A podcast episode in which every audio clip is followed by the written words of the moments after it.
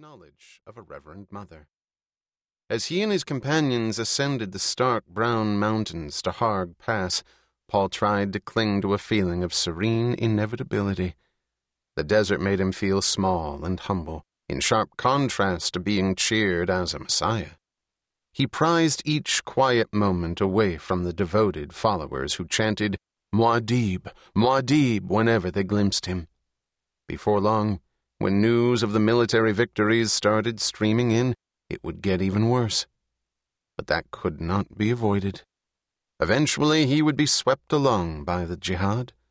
He had already charted its course, like a great navigator of humanity. War was one of the tools at his disposal. Now that he had exiled the Padishah Emperor to Salusa Secundus, Paul had to consolidate his power among the members of the Landsraad. He had sent his diplomats to negotiate with some of the noble houses, while dispatching his most fanatical fighters against the defiant families. A number of lords would not lay down their arms and vowed to put up fierce resistance, claiming either that they would not follow a rebel or that they'd had enough of emperors altogether. Regardless, the armies of Muad'Dib would sweep over them and continue onward. Though Paul sought to reduce and even eliminate the violence, he suspected that the bloody reality would prove far worse than any prescient vision. And his visions had been frightening. Centuries of decadence and mismanagement had filled the Imperium with deadwood, tinder that would allow his firestorm to spread with startling speed. In a more civilized time, problems between houses had been settled with an old fashioned war of assassins, but that solution seemed quaint and gentlemanly now, no longer plausible. Faced with the tide of religious fervor approaching their worlds, some leaders would simply surrender rather than try to stand against the invincible onslaught. But not all of them would be that sensible. On their trek, Paul and his three companions wore new stillsuits covered by mottled cloaks to camouflage them in the desert.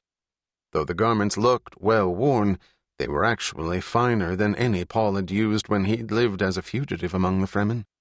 Their makers claimed that these durable off world imports were superior to the simpler versions that had traditionally been made in hidden sietches. The manufacturers mean well, he thought. They do it to show their support for me, without realizing the implied criticism in their improvements. After selecting the perfect position high on the ridge, a small natural amphitheater guarded by tall rocks, Paul set down his pack.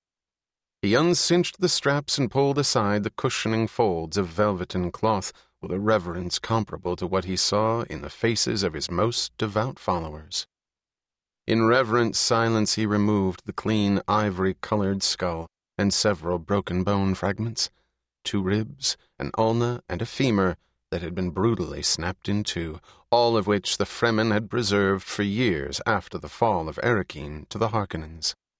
These were the remains of Duke Leto Atreides.